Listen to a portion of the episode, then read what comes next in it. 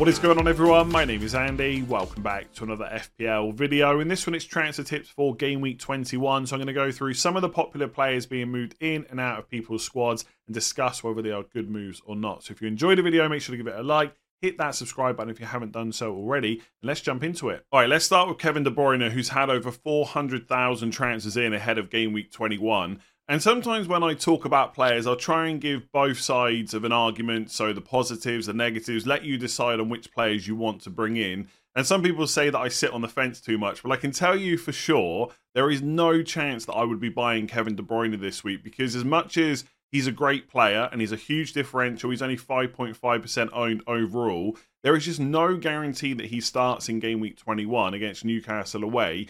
And even if the next game against Burnley isn't for another two weeks, so he's got more chance to build his fitness up. There's an FA Cup in between that uh, game in between that as well.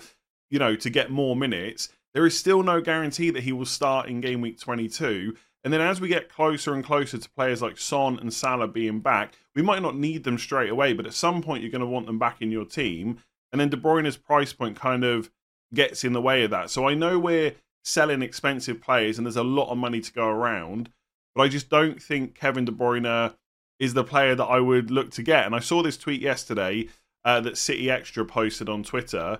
Um, and this is from Kevin De Bruyne. He said, I don't expect to be playing too many Man City games, and Newcastle next week is a big game, so I'll expect to be back on the bench. I want to play every game, but I know in the back of my mind I need to take care of myself. So it's not a guarantee that he'll be benched, but it's almost certain, I would say. I just don't see him starting against Newcastle. You've got to remember, he's been out for pretty much this whole season. Um, if we look at his, in fact, if I just quickly bring up his um, his minutes so far, he played 22 minutes against Burnley in game week one. Obviously, went off injured. He's had no minutes since then. So he was in the squad for game week 20 against Sheffield United at home, but didn't come off the bench. And then against Huddersfield in the FA Cup, he came on on the 57th minute. So we did pick up another 33 minutes there. But that's a very easy game for Man City. It's not high intensity or anything like that. I just think there's no chance he starts against Newcastle. So for me, look, if we get to game week 25 and Man City and Liverpool are both doubling and Egypt have won the African Cup of Nations and Salah's not going to be back for one of those uh, games in double game week 25 and De Bruyne has built up fitness and we expect him to start both games – Maybe I'll go there myself, but right now I would just avoid him. So, a bit like Kevin De Bruyne, Ivan Toney's another player that's had hardly any minutes this season. In fact, he's had zero, but the difference there is that was through suspension rather than injury. And I'm a little bit more bullish on his FPL prospects compared to someone like De Bruyne, especially now he's available again from game week 21. So, I get why people are thinking about him and why over 50,000 people have already transferred him in. I guess in terms of risks. The only question mark is his minutes. Will he come back in and play 90 minutes week in, week out right from the start? And I suspect he probably will because he's one of Brentford's key players. They're also missing a few attackers as well, like in Mbeumo right now. So I think he'll start against Forest. And I think there's every chance he'll get 80 to 90 minutes. Then the same against Spurs, same against Man City, etc. The only Slight risk, I suppose, is he's not up to full match fitness, so he has played some games behind closed doors. And I guess in that regard, you could almost treat it like pre season. And if it was pre-season, you would expect him to start in game week one and two and three and four, etc. So I don't see any issues there. I guess it's just that everyone else is up to full match fitness and he's not because he hasn't been playing. But you could also twist that and say he's fresh and everyone else isn't. So I think he's gonna I think he's to start against Forest, and I think he will continue to play. I think the fixtures on paper after game week 21 are not ideal. I'm just going to check I've got the right ones there. I think I do. Yeah, Spurs away, Man City at home, uh, Wolves away, Liverpool at home, West Ham away, Chelsea at home, Arsenal away. So between 22 and 28, they play Spurs, Man City, Liverpool. Even West Ham away is not super easy. Uh, Chelsea at home and Arsenal away. So it's not the greatest fixture run. I guess you can start building a narrative, right? He's got a point to prove. He wants to get into the England squad and stuff like that. But so do all the other players, right? Vying for their international places. So I don't think I would look to get him because I don't think the fixture run after 21 is good enough. And I guess as always, it's not about whether he's a good option to bring in. It's about whether you've got a good player to take out of your team. So if you think about your front three, like for most of us, you've either got Haaland already or you've got one spot reserved for him. So in my team, the Alvarez spot is for Haaland, so Toney can't go um, there. I don't think many people are looking to sell Ollie Watkins at the moment. Like he hasn't been amazing recently, but even in the last four games, he still put up a nine pointer and an eight pointer. It's Everton away, Newcastle at home, Sheffield United away, Man United at home, Fulham away, Forest at home, Luton away. It's a much better fixture run than Brentford have, and we know how good Villa have been this season. So that's another spot Toney can't fit into. And then my third striker at the moment is Solanke. And I don't think his fixture run is amazing either. But at some point, uh, Bournemouth are going to have a double game week. And if that comes soon, which is not guaranteed, but if it does, I'm going to want him for that as well. So I can't sell him. I'm just trying to think about which other forwards people might have. Like if you had like an Isak or a Darwin Nunez that you wanted to get rid of, maybe you could take a punt on Toney.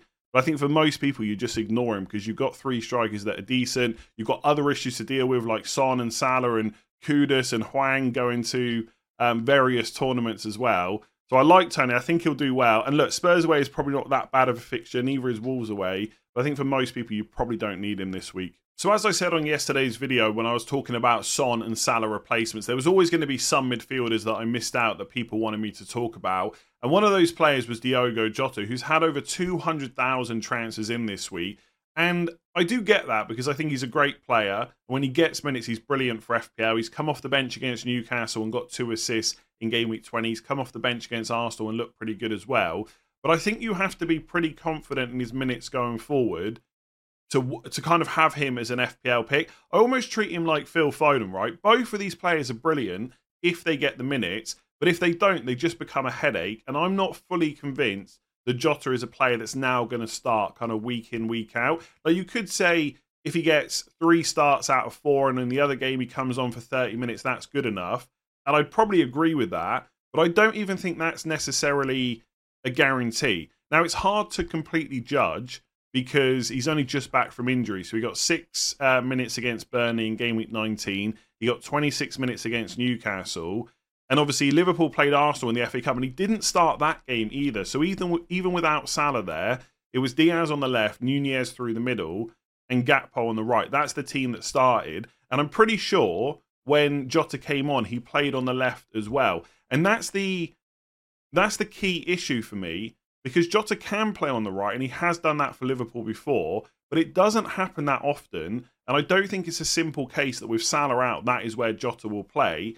And if that is the case, that means he's competing with Diaz on the left and Nunez as well, because he can play there. And then he's competing with Nunez and Gakpo through the middle. And that is why I just don't think the Jota is completely nailed on over these next four to five games. And I just probably wouldn't go for him because as soon as Salah's back, and if Diaz and Nunez and Gakpo, etc., stay fit, there's just too many players competing for too few spots. And you know that Salah, when he's available, will always play right wing. And so when you get to that potential double in 25, it's not a guarantee by any stretch that Jota will still be playing. And if you are getting limited minutes over the next four games, you've got a Chelsea at home game and an Arsenal away game in there. And okay, Bournemouth away this week is good. Burnley at home in 24 is good. But you can't really guarantee that he's going to start either of those games. Do I think he'll start Bournemouth? I think there's a good chance of that happening, but I still don't think it's a guarantee. So right now, if I was deciding between Jota or Foden, I think given how many minutes Foden's getting at the moment, the fact that De Bruyne is probably not going to start for the next couple of games, I'd probably rather go there than buy him. So I am, I'm a little bit more down on Jota as a pick compared to lots of people, but I know lots of good managers that are thinking about him. He's had over 200,000 transfers in, so there's something there which maybe I'm missing. But for me, I just think he's going to become a headache sooner rather than later, so I'd probably just avoid him. So after back-to-back six pointers, Estupiñán is really popular this week, over 300,000 transfers in already. And I really like him as an option. If you've got a spare transfer and you need a new defender and you've got 4.9 million or less to spend, then he probably is the one to go for. Or if you've got a more expensive defender that you're looking to downgrade to provide funds for an attacking move, then go and get Estupiñán. The fixtures are pretty good for Brighton. The underlying stats are decent. We know how attacking he can be. And even even though we know that, it's always nice to kind of see it. And one of the six pointers that he got was in game week 19 off the bench, scored a goal against Spurs, got the clean sheet against West Ham in game week 20, and he scored again in the FA Cup against Stoke, I think it was as well. So We know how attacking he can be. He did play, I think he played centre back, left centre back against Stoke, um, but I think that might be possibly because of injuries, but just because they're trying to manage his minutes as well. I think he's when he, oh, sorry, I think when he's back up to full fitness, he's going to play left back. We know he's going to be getting up and down that left side. So, yeah, I just think he's a great pick. I'm trying to think of like a counter argument, but I don't think I really have one. Like Wolves at home this week, Luton away in 22, Palace at home in 23. All fixtures I'd be more than happy to play him in. Spurs away is obviously a bit trickier for clean sheets, but again, he could go and get you an assist or a goal. Then it's Sheffield United away in 25 and Everton at home in 26. Even if you even if you wanted to use the counter argument that the defence has been really poor and they've had a lack of clean sheets, I do think they've been a little bit unlucky. If you look at the underlying data, for non penalty expected goals conceded per 90 minutes, Brighton are actually top five defence this season. Now, I'm not for one minute saying that is where we should place them. I don't think they are a top five defence, but they're not as bad as they've been. And even if you look at expected goals overall, so you start including penalties and stuff like that, they're still a top half defence. So I think the lack of clean sheets they've had is probably a little bit unlucky. I'm not gonna I'm not saying that the next six game weeks they're gonna get five clean sheets, but if they got one or two along the way, and you got one or two attack and returns as well, I think that is a perfectly kind of reasonable expectation. For Estupiñán to get three to four returns total over six games is something he can do. And obviously, he's only 4.9 million. Also, we're in a position in FPL where a lot of people already have Trent or they've already got a plan to get him. Then outside of that, Trippier not doing great at the moment. Even Pedro Porro is not a guarantee for clean sheets either, and he's 0.8 million more expensive. And then after that, like which other defenders are really standouts that you have to own right now? There aren't really too many. So if you're thinking about Estupiñán, great option. So another player that's caught people's attention recently is Alfie Doughty at Luton, who's a 4.4 million defender. And I think his recent returns have somewhat gone under the radar. I mean, not completely because he's had nearly 150,000 transfers in, but his last three game weeks have been 9, 7, and 9 points. So against Chelsea, they conceded three times, he got two assists. Against Sheffield United, they also conceded in that game, but he got the goal. And against Newcastle in game week 18, they got the clean sheet. So recent returns have been great. I think it's probably worth setting expectations here. I wouldn't foresee those returns continuing because, as much as it's great that he is an attacking defender, he's got a great delivery, you need the clean sheets to back that up. And they've had one um, all season, which was against Newcastle in game week 18. And some people will say, you know, at home they're decent, they cause teams a lot of problems, and that is true, but they still concede as well. So I wouldn't expect the returns to continue at that rate. But if you do need someone that's cheap to enable another move that you know can go and get you an attacking return, I think he is worth looking at at 4.4 million. I think game week 21 is Burnley away, Brighton at home in game week 22. It wouldn't be the end of the world to have to play him in those two fixtures. 23 is Newcastle away, much more difficult. Sheffield United, uh, Sheffield United at home in 24, decent game. But then it's Man United at home and Liverpool away. So there's not, like, even Brighton at home, you would expect Brighton to score in that game. So you're probably looking at potential clean sheets in game week 21 against Burnley away. And even that, I think, will be difficult for Luton. And then maybe Sheffield United at home in 24. So I don't think you should bring him in as a player that you're going to play every single week. But he is a cheap enabler. He is someone that you can bench in most game weeks. And as we know, Luton have a double game week already to rearrange against Bournemouth, which will fit in somewhere. And if Liverpool get to the Carabao Cup final, that game in game week 26 against Luton will be will be postponed, and it's probably going to go to game week 25. So within the next five game weeks, Luton could have a double game week. And although on paper it's not the greatest double, if you had Doughty, you would definitely play him because in game week 25 they've got Man United at home, and then the other fixture that would go in there is Liverpool away. Now I wouldn't expect clean sheets in either of those games, but he could go and get you an attacker return. You got appearance points on top.